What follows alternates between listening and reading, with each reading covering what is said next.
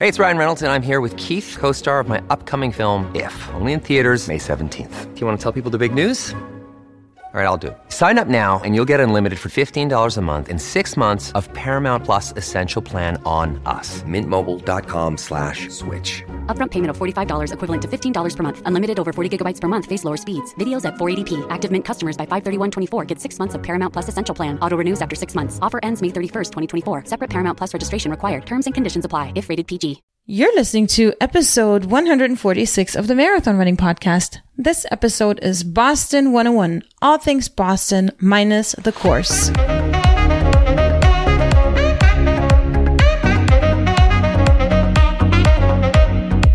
This is the Marathon Running Podcast by Letty and Ryan from We Got the Runs. Join us in our running community for weekly content that is motivational, educational, and inspirational, and let the Marathon Running Podcast take you from the starting line to the finish line and beyond.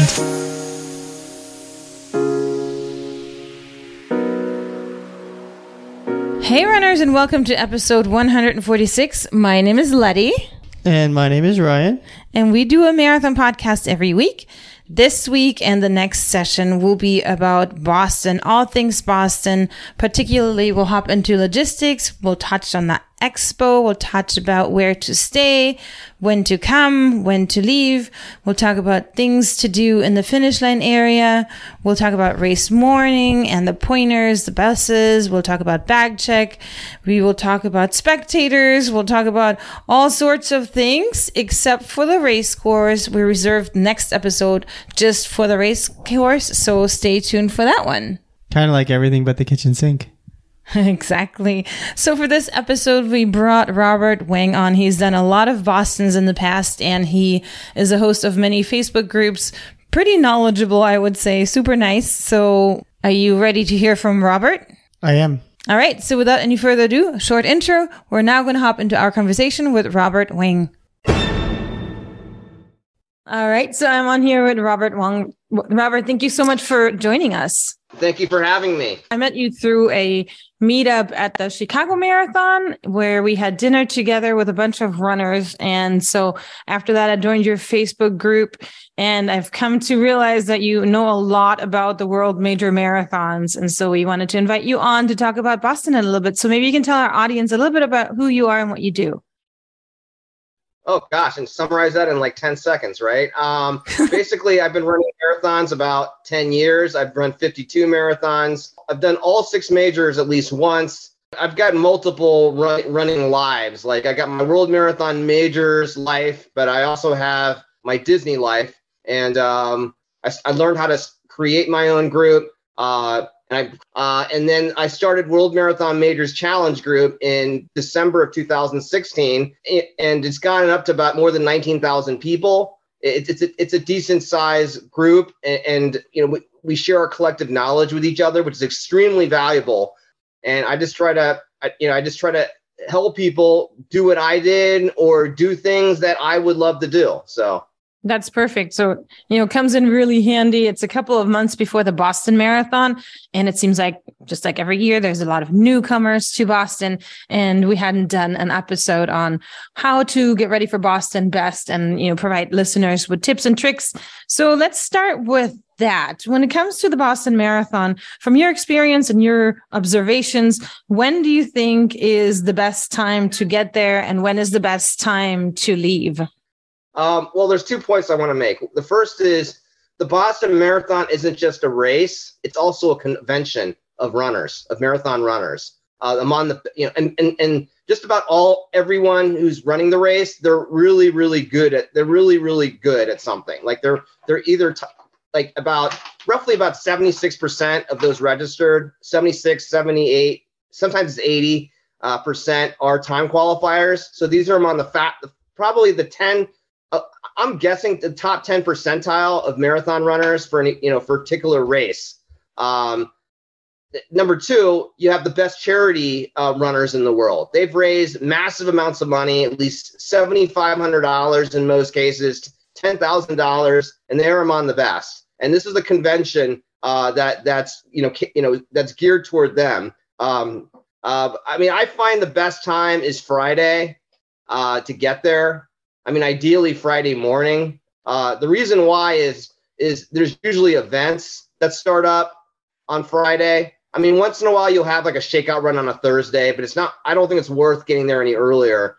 And Boston is expensive. The hotels are expensive. Uh, I, I I usually, but I always go for four nights. I, I always arrive on the Friday, um, and and then I leave on Tuesday evening if I can, like the day after the race. So you know, there hasn't been as much the last two Boston's because, you know, of COVID. Because before COVID, there was tons of stuff going on. I remember in 2018, Kathrine Switzer had uh, an event at AT&T store on Boylston Street. She was signing her book, uh, and, and, and you got a chance to chat with her. It was really cool. Uh, there's usually, and then and the Hanson brothers had a panel discussion that night. I remember, like at a at a at a uh, pub uh, south of uh, Copley Square. Um, so there's always there's usually cool events going on like that. I can't you know since not, they're not really set that or announced that far in advance. Uh, so that's why I recommend Friday. Now Tuesday, the reason why I recommend departing Tuesday is you know I think I, for me I like to run the race. It usually I usually finish you know hopefully by 2 p.m. Hopefully by 2 p.m. and um, uh, then I can relax. I don't have to rush to the airport and go back to my take a nap if I want and go and uh, maybe get my medal and that's that's the ideal Boston weekend for me. But I know that's not possible for a lot of people. Yeah, no, I have to second that. It's absolutely important to get there a few days before because running Boston, it's it's a completely different vibe than any other race. Everything is kind of centered around the same area by the finish line. There's tons of events going on. And then also when you're leaving on Monday, then what if something goes wrong at the race? What if you, you make it, can't make it on that flight? So it's always nice to have that extra time. And then also, as you alluded to, there's a ton of post race festivities, which we'll hop into later. You also have to figure out all of the logistics behind checking out of your hotel because even the latest late checkout probably will not carry till 2 p.m. So you have to deal with that. Then you have to figure out how are you going to shower? How are you going to get to the airport unshowered? Is that something that you want to do? And so that's a huge reason to, even if you fly out super early on Tuesday, it's definitely worth it. But now that we're talking about hotels, what is your opinion? Because I've only been to Boston once and I've stayed close to the center and I absolutely loved it. And I couldn't imagine staying further out. I know it's you know, I'm I'm also having roommates because the prices are so jacked up for Boston, but sometimes you're just not in that situation where you can do that. So maybe you can talk about how it works with transportation in Boston and what your opinion is as to where one should stay if can and if not, what are other alternatives? Uh, I, I've gotten in the habit of booking a, a hotel room a year in advance. Um, like I have booked a, a Hampton Inn uh, in in uh, you know far from the center. It, I mean, right now it basically involves a twenty, like I think a 15 minute bus and a subway trip. Um, but that was you know that was what I could afford at the time, and that rate was not available for long. It was it was last April. It was available for maybe a week or two, and then it was gone. And now it's way higher. Uh, I've gotten all kinds of deals on hotel rooms because I because that's what I can afford. I mean, I, I've never I never paid more than $236 for a night of a hotel in Boston. Uh, some people will be shocked at that, but I've never done it, but I've had to make compromises. That, that means usually staying further away than some would like. Uh, I'm okay with taking a subway trip to get to the buses at the start. And I'm okay with taking a subway after the finish to get back to my hotel. I'm okay with that. Uh, but I know a lot of people that that is a deal breaker. They, they have to stay near the finish no matter what. And, and I respect that. Um, Boston is very predictable. That's the thing. You know, it's every Patriots Day. And then that uh, Boston, that was in October of 2021. That was my first Boston. I got in using an Airbnb because right. nobody really knew that was going to be the Boston Marathon. And then the prices skyrocketed. There are deals available, and booking early is always key, as you said. Um, there's also websites, some like marathon tours where they release rooms. They're still expensive. If you really want to stay close to the finish line, you can still do something like that. Well, um, and, and, like I did book through marathon tours once, and if you're gonna, and that's a great, they're a great option. Marathon tours usually will give you the better rate, like substantially better. It can be, uh, I don't know, at least I, I'm just guessing, and 10 to 20 percent better than if you book directly through the hotel. Uh, the only downside with them is they have a cancellation charge. Uh, it used to be twenty dollars; it's now thirty dollars if you cancel by the end of the year, and then it starts going up progressively each month after that. Uh, that's the only drawback. But if you want to like stay at the Copley uh, Westin, which is like a, a, a very desirable property, or something, you know, or or or you know these premier properties downtown, uh, they're going to probably almost certainly going to get you the best rate. I mean, uh, uh, you definitely should check the portal. Usually, like I think last year the portal opened in late May. It's open as early as May 10th. Uh, it tends to vary. Uh, you should definitely jump onto the portal uh, once it opens. The first hour, the most desirable properties will be gone in an hour or half an hour. Okay. Now, if you miss that for whatever reason, uh, you get an entry later, you get a charity entry later, whatever, or you don't, then um, um, you, you, look for a cancellation. People cancel all the time. They don't get in, they don't qualify, they, um, they get hurt. Um, so definitely check. I didn't even know you could look for cancellations. But yeah, no, I mean, it's literally like you said, the Westin Copley is where I'm staying. I have a double room with two beds. It's in the right. 300s. I was looking at this portal opening as kind of a deadline, kind of like when we apply for marathons. You got to be there on time. I looked for a hotel within the first hour I was booked. I know that I had friends and I told them about how I had booked. And after, you know, a few hours, they already hadn't, didn't have those same kind of rooms available. So it, it goes no, pretty fast. It is very fast. No, by 1230, uh, expect, expect, expect Westin Copley to be gone. I mean, I, I hate to say it, but you just got to be on the ball. And I know it's hard for people to, you know, I found you have to book a year in advance, or at least with marathon tours, when they open about 10 months in 11 to 10 months in advance. You just have to do it in that these days, even if you don't know if you have a bib or not. You know, it is what it is. So, what about? Um, so, let's talk a little bit since you've had since you have taken public transportation. Maybe you can tell the listeners that haven't been to Boston how hard or easy it is to take public transportation to the areas that you want to be at. Uh, pers- I'm I've, I've taken public transportation my entire life. Uh, I've been to Boston several times. Uh, I think they ha- it's not it's not Tokyo where trains are every two minutes. Um, it, it's I, I think it's it's compare. Some people might disagree, but it might be comparable to New. I think it's comparable to New York and Chicago. Okay, with uh, Boston has a pretty decent subway system. Uh, but there's a lot of stops, like the Green Line. There's a ton of stops, stopping all the time. It may not go fast as, as fast as you want. So, um, so your options are basically um, the the subway train, take a bus, um, and and then Uber or Lyft. I mean, those are your basic options. Uh, I I use Google Maps. There's public transit direction mode on it, and I use that to help me get around. So, um, I mean, I think it depends on what your preferences are. But if you want more options in terms of hotels that are affordable, you're gonna ha- you're probably gonna have to consider public transportation or at least rideshare, Uber or Lyft. And I'm I think I think the prices for Uber and Lyft have gone up the last few years. So yes, they have. So it kind of you know if you weigh in how much money you want to save by staying at a hotel, you can also think about how much you're going to be traveling to, what type of transportation you want to take, because if you're going to end up Ubering three, four times a day, you might as well spend an extra hundred dollars and stay at a different hotel. But um, let's talk about the finish line area and all the things that there are. Let's talk about the expo first. So first of all, the expo, where is it?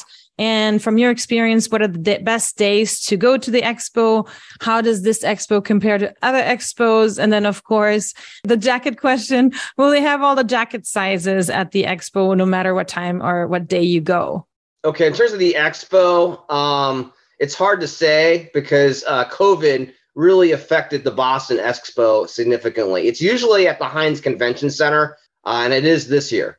Uh, and Hynes Convention Center is on Boylston Street. It's on the last like half mile of the course, like right after you make that famous, you know, right turn on Hereford, left turn on Boylston. The convention center is right there. Um, and um, uh, it usually opens on the Friday morning before the race, like usually around 11 a.m. And the first thing is if you, a lot of people get there, and I got there right about the time they opened last year and uh, there's usually a humongous line. It goes all the way around the block, all the way around the. But don't let that scare you. But it goes all the way around the block to there's like a I, for, I think it's a, a Sheraton hotel that's right there. It goes all the way that far back, but the line moves super quickly. like um and, like Lisa did last year, and I was in in about 25 minutes. So you know, compared to a Disney ride, not a big deal. Um, uh, but the line moves very quick, and you get to you, you get to have conversations with people in line, which is th- that's a great thing about Boston. You have something in common with just about anyone else who's there for the race, and you can easily chat with people from random places around the world. Uh, so uh, you get in. There might be an expo vendor list available. I haven't looked at it. If there is, uh, but it used to be everyone was there. You had Runner's World had a booth, Ellip- Elliptigo had a booth. Uh, anything that sold anything for runners was there, and but not but the last two years, like like a lot of them have not been there. Um, I can't. I don't know what's going to happen. I don't know if it's eventually going to come back and going to be back to where 2019 again, or it's never going to recover. Um, however, there always is an Adidas Expo store, and um, and then we're gonna you want to talk about the jacket, okay? But the, the store sells most of the merch merchandise. It doesn't sell everything, okay? The one thing they they do they do not sell is um um the time qualifier apparel that's just sold on Adidas's website. That is the only place where you're going to find it. Uh, they don't sell that, but they sell everything else. Uh, now there's stuff they sell that you won't find online, like Spike, the plush unicorn. They don't they don't usually sell that online. They usually only sell that at the Expo store and I don't think you can even buy it at. Um, there, there's there's two there's there's three other places that sell a, a Boston Marathon apparel official. That's Runner's Warehouse, that's Marathon Sports, and Heartbreak Hill Running Company. I don't know of any others. Uh, uh, Heart, Heartbreak Hill, I don't think they have a location within walking distance. They have a location on Heartbreak Hill. I, I don't remember if they have a location in the back bay near the convention center. Marathon Sports, of course, is by is right by the finish line. Okay, so but they they usually sell Boston Marathon apparel, uh, but there's a couple things that you can only buy at the expo store. You can't buy anywhere else, like mugs. Uh, I don't I don't know if they sell wine glasses that like you know like cups, anything with a with a that will hold a beverage. They're not going to sell that anywhere else. You can't find that on their website, as far as I'm aware. Uh, the Spike the Plush Unicorn. Now, but almost all the clothing you can find online, and usually with the and sometimes you can finagle a discount or a rebate. But most but most of the discount codes will not work. They they the last few years they've added an exclusion. It used to be they would work, but I was I think like 2018 or 2019 they became excluded from most almost every discount. And, and, there's been some weird things that have happened where they weren't supposed to work, but they did. Like in 2019 December, the 2020 jacket abruptly showed up on the website for like $66. I think it was a mistake but everyone was like, like it was a men's jacket. Everyone was trying to buy it, and, and you know, like I think the women's jacket showed up too. And for like a few hours, and it, it was like sixty six dollars until they realized I think what, the mistake, and they they turned it off. Oh my goodness. I hope those people still got their $60 jackets because that's really hard to find even uh, years after the Boston Marathon has been completed. But um, back to the expo. So, what do you think are the best days to go? Yes, best days to go to the expo. Um, Oh gosh, that, that's really hard. I mean, see, I, so I, am guessing you're asking when can I go where it's not super crowded? The least crowded time at the expo is probably Sunday. But uh, if you're buying if you're buying Adidas stuff, uh, Adidas Boston Marathon official apparel, that is not the right time to go. A lot of the sizes will be sold out uh, by Saturday, most of the time. Like like for example, extra small for women, it's usually gone by Saturday or at least Saturday afternoon.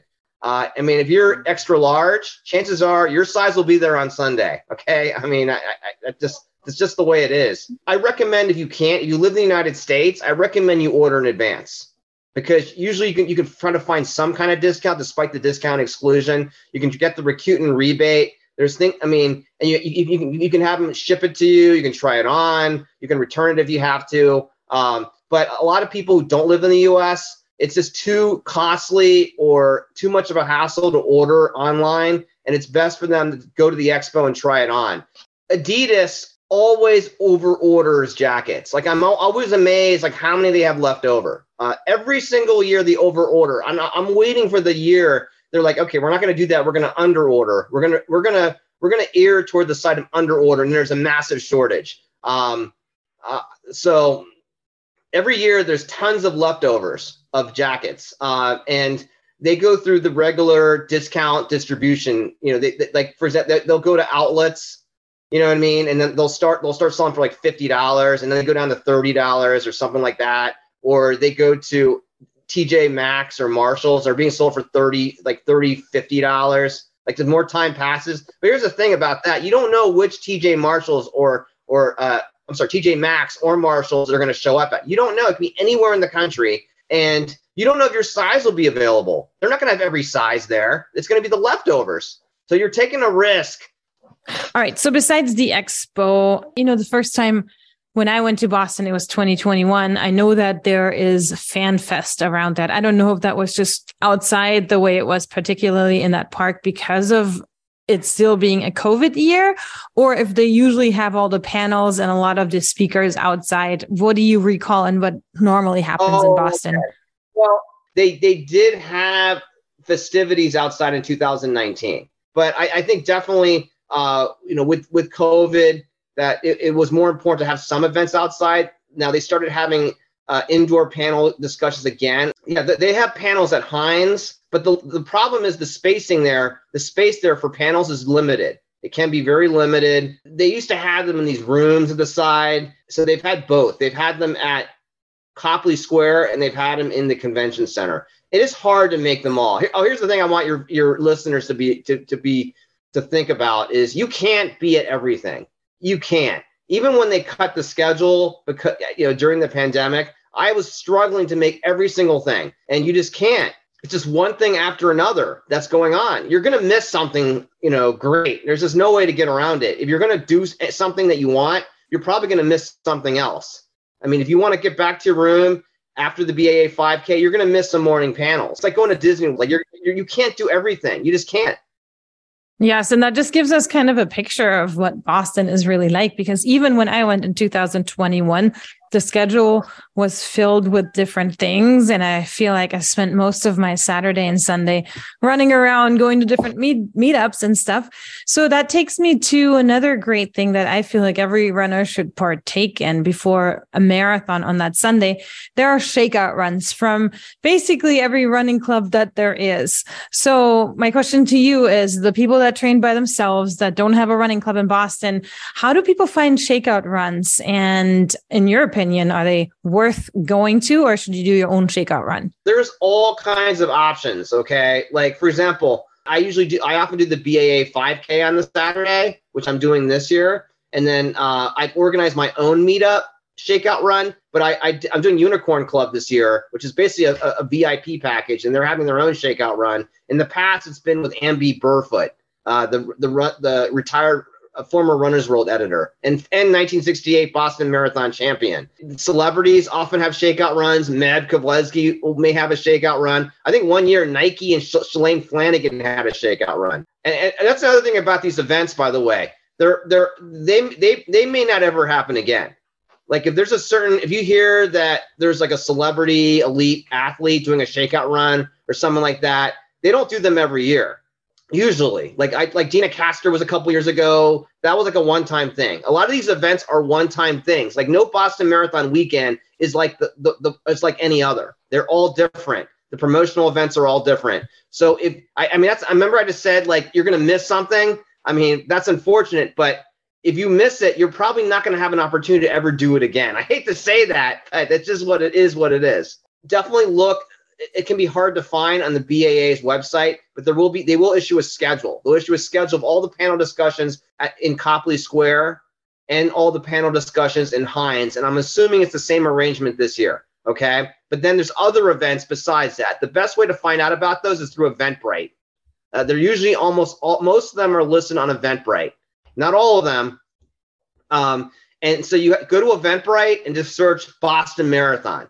But I mean, if you do it now, a lot of those events have, aren't haven't posted yet. If you get closer to the race and be two weeks before, go to Boston. Just just search Boston Marathon. A ton of events will sh- pop up. That's the best way to find them. Uh, the ones that aren't on, um, the ones that aren't, some of them will not show up on Eventbrite. So you got to look on Facebook or even Google. Like Nike events uh, will often show up on their own. Like like a lot of times you have to have the Nike app to be, even find out about the Nike events. And here's the thing Eliud Kipchoge is running Boston and he's sponsored by Nike. Will there be an Eliud Kipchoge Nike event I don't know because he's running the race. There may not be like he, they, they, I don't remember him have, having events in Berlin Marathon when he's running. When he's not running, he he shows up a lot. Uh, so I don't know if there will be a Nike Eliud Kipchoge event.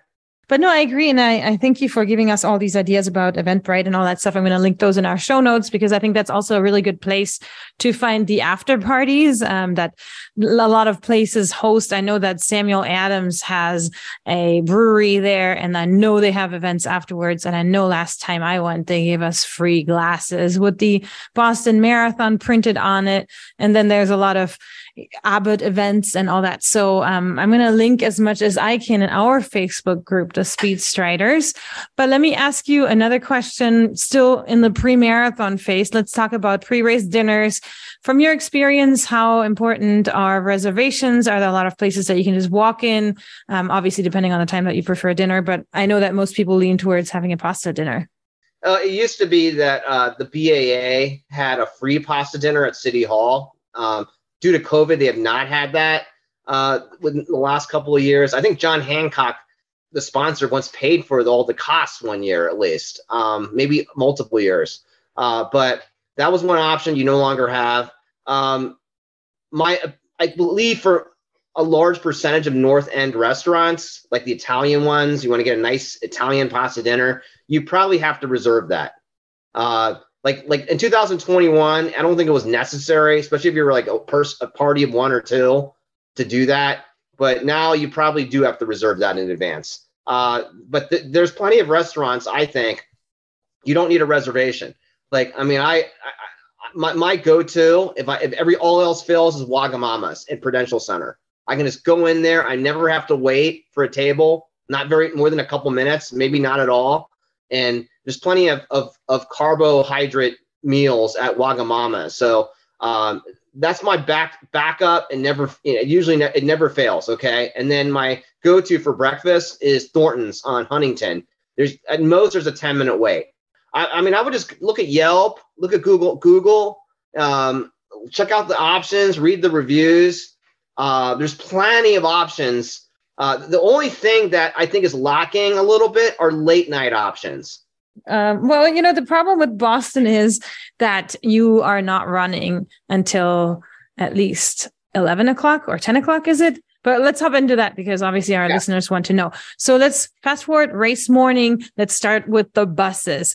Sounds like the buses only transportation is from the commons to hopkinton and then back so it's a it's a little bit more complicated um what are your opinions on that the whole buses you know school buses versus private buses uh, well, I'm doing uh, for the first time. I'm doing Unicorn Club, so they will have a shuttle, special shuttle uh, to get there, uh, but which is the VIP package. But most people, and I've I've done the school buses every year. Uh, I highly recommend the school buses. It's just the simplest logistical planning. But I know there are people who've stayed near Hopkinton who who will swear that that it worked for, out for them. Who you know they took a uh, they got an Uber, they had a friend to give them a ride, or the hotel had a shuttle um, that took them to Hopkinton. There's like a drop off point, and they have to take another shuttle to get to downtown from that drop off. Um, here's the major the major downside of going right to Hopkinton is you cannot do gear check. Gear check is not an option for you. Like you will not have a gear check bag unless you stashed it with a friend in a hotel near downtown uh, you will not have a gear check bag waiting for you when you finish. So then once you stash your bag, which is for after the marathon, you're still right. going to be busing to Hopkinton and you're going to have some time at this place called Athletes Village. I did the rolling start in the only year where they did the rolling start, so I didn't have right. that experience. Maybe you can tell me and our listeners what to expect once we get to Hopkinton. How long okay. is that walk from the buses to Athletes Village? How much time are we're going to spend there? And then, you know, can you sit down there? Is it a big tent or what can we envision for that? Right the overall view of Boston, and I'll get to the Athletes Village in a second, is is you're constantly waiting. The, first of all, the race is on a Monday. Okay, it's the only World Marathon major on a Monday. It's one of the few marathons on Monday. A lot of people are not used to that. If you're a first time Boston Marathon runner, you're used to waking up at 5 a.m., starting a race on Sunday at anywhere from 6 a.m. to 8 a.m. That's what you're probably used to, you know, unless you've run New York, which is later. Okay. Um, the, now you got to wait an additional day. You get up on Sunday, okay? You know, you, you, you might go to church and you're like feeling weird, like I should be running a race right now. So you got to wait an additional day. Not only that, the race starts from 10 a.m. to 11:15 a.m. on Monday. So you get up, you usually run a race. Most American marathon runners, most American marathons are usually before 8 a.m. Okay, you got to wait a couple more hours. On top of that, you have time for breakfast. It just it just puts you out. It can put you out of sync, and then you're more amped up, waiting, waiting, waiting. Okay, then you're on a bus. The bus takes an hour to get there um, to to to the high school. Okay, what happens is the st- staging area is is is at Hopkinton High School, junior high school. Okay, it's on the campus. You don't ever go get to go into the buildings. Okay, um, and you're gonna see you're gonna you're gonna you're gonna the buses will drop you off. Okay, and you're gonna get out. You go through this nice blue and gold. Boston, welcome to the Boston Marathon gate. You'll go through. You'll see tons of runners on the grass. You'll see tents. You know, if it's raining, everyone's gonna be under the tents. Um, and if it's raining, it's gonna be a mess. It'll be mud everywhere. It'll be a, a, it'll be the 2000 it was a mess in 2018 and you'll see porta potties lined up everywhere. And if you're in wave one if you're one of the first to get there the porta potties will be pristine and, and, and spotless and amazingly great. But after that they're going to be horrible. They're going to be hard because they'll be very much used by the time if you're wave two three or four by the time you get there okay? And then um, in the past they used to serve like bagels and coffee. And i think due to cost cutting, you know, due to inflation, they they cut they cut that out uh, the you know the last last year. But um, a, a lot of people, you know, they have mixed feelings about the athletes' village because of the waiting. You're waiting, waiting, waiting. You, some people take a nap. They lie down on the grass and they sleep for a while. A lot of people take pictures. There's a fake. Uh, there's a mock. Uh, it all starts here sign, which is it's on the Hopkinton uh, Common.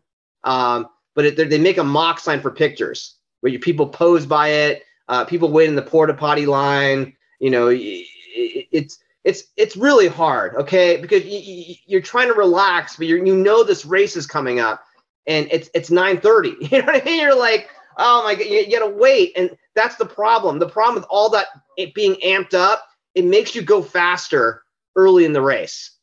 You're so excited. Your first Boston. You're waiting, waiting, waiting an extra day, waiting an extra three hours. And now you're running the race and you're going downhill. And that just, it, it creates a lot of conditions for uh, a disastrous last uh, six miles because you go so fast early on because you're so amped up and you're running downhill and you're so excited and the people are cheering. You're like, I've made it. I'm at Boston. And then you don't have anything left, uh, you know, to, for Heartbreak Hill at the end. Like, not, that's not the end, but in mile 21 so, from what you are telling me, I'm gathering that as in what to bring to the athletes village, it would be food because you might be waiting. So food and hydration, then a lot of Correct. throwaway clothes, rain gear, maybe some extra shoes. I know a lot of runners that wear their old shoes and just bring their Vaporflies or Alphaflies and kind of save them for the race because it sounds like you're going to be doing a lot of, uh, well, almost as much time not running as you're running on that day. There's a disadvantage of doing that. If you're if you're going to do that, if you're going to wear your old throwaway shoes and carry your new shoes. Make sure you never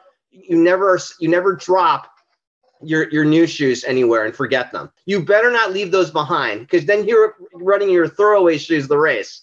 So yeah. if you're going to do that, make sure you have that in your hand and you don't let it go until you put them on. Okay, like like that is a danger. That's the danger if you're going to go that route. There's a, a, a city of porta potties at, at, right before the starting corral at by the CVS drugstore. Uh, before you make the right turn onto the street where they start the race like, like that is the last place you can use the porta potty. There is no porta potties in the corrals. You know, so remember that. Don't be in a panic.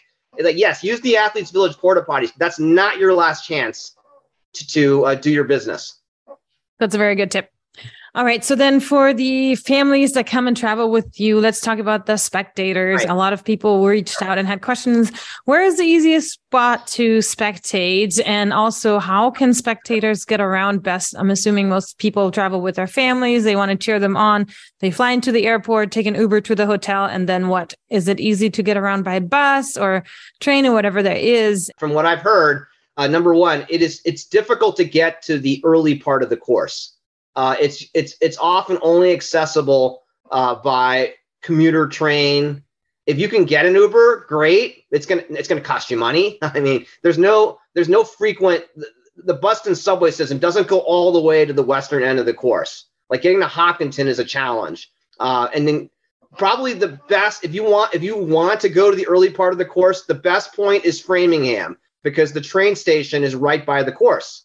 Like if you go to Ashland, the train station is like a good 20 minute walk from the course. Um, so um, you know, and and and and, and the thing is that the Boston Marathon course was intended to go along that train line. That train line dates to the late 19th century.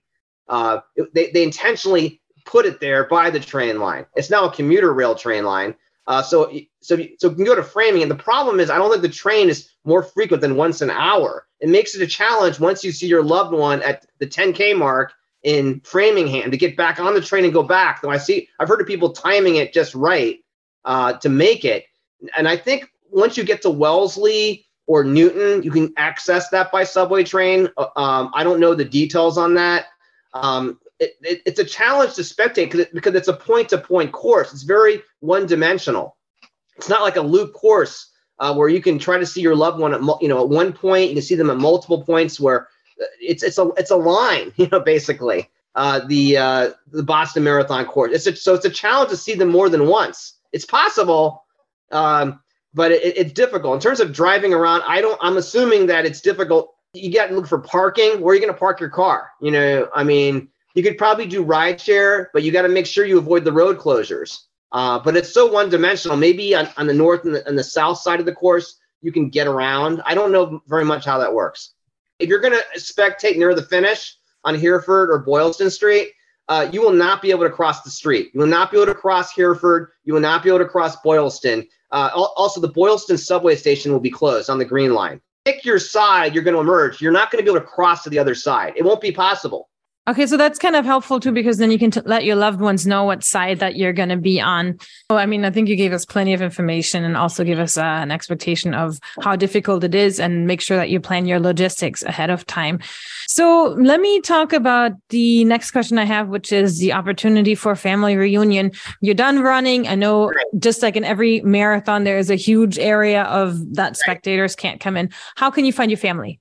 Uh, I have never been to the reunion area, but I mean, uh, it, it's usually detailed in the instructions. I mean, usually they have. I, mean, I don't know if they have the letter. A lot of family re- reunioners have the letters go by last name. Uh, I've never heard of anyone having a problem finding their loved one in the reunion area. I think they've moved it a couple times for security reasons. I think it's by Copley Square, if I'm not mistaken.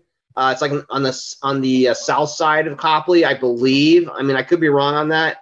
Uh, and I would check when, when they come out instructions, I would check where it is on the map. Perfect. And then here's some random questions from other listeners that don't fall into any of our categories. So talk to me about GPS issues. I didn't have any when I ran Boston. How about you? A lot of people are worried that they're going to run into a Chicago situation where if, if you haven't run Chicago, no. there's a lot of buildings and it's hard to get GPS. A lot of people may not realize this, but it says Boston Marathon, but only a couple of miles of the course are in the city of Boston.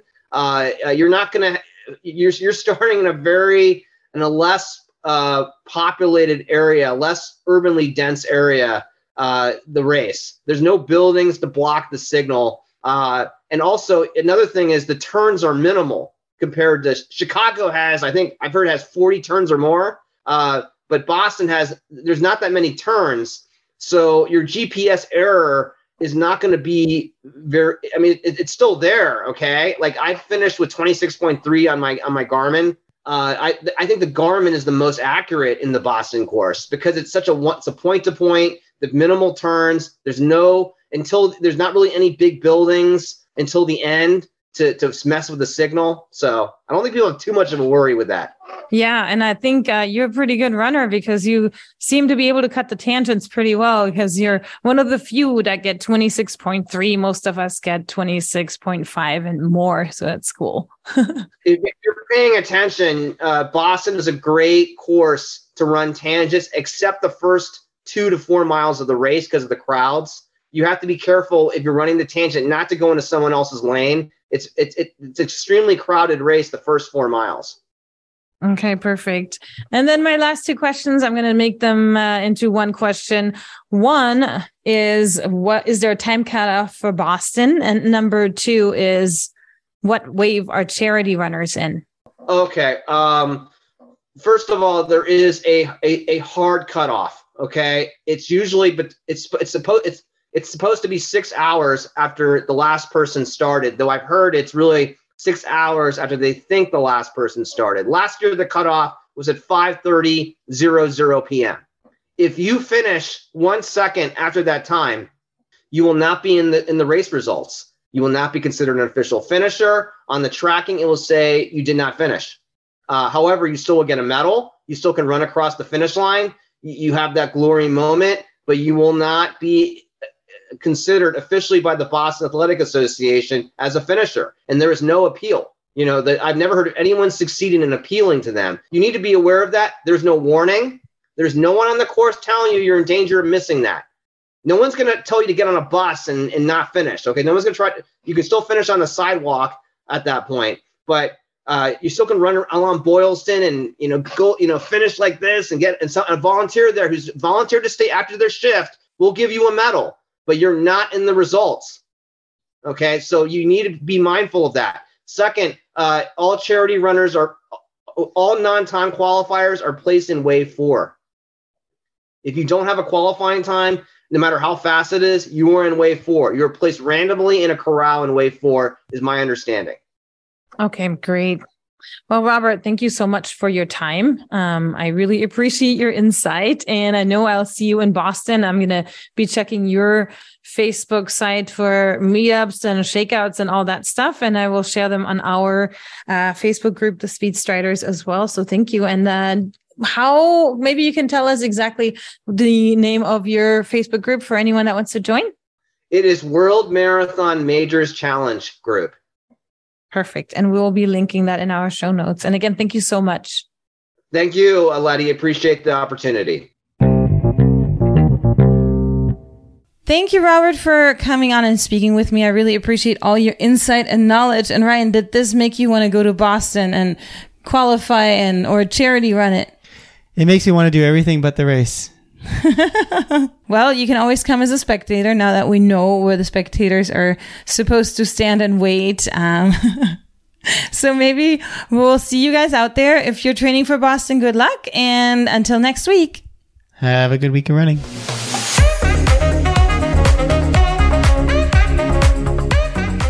Thanks for tuning in. For more information, head to www.runningpodcast.us. And as always, have a great week of running.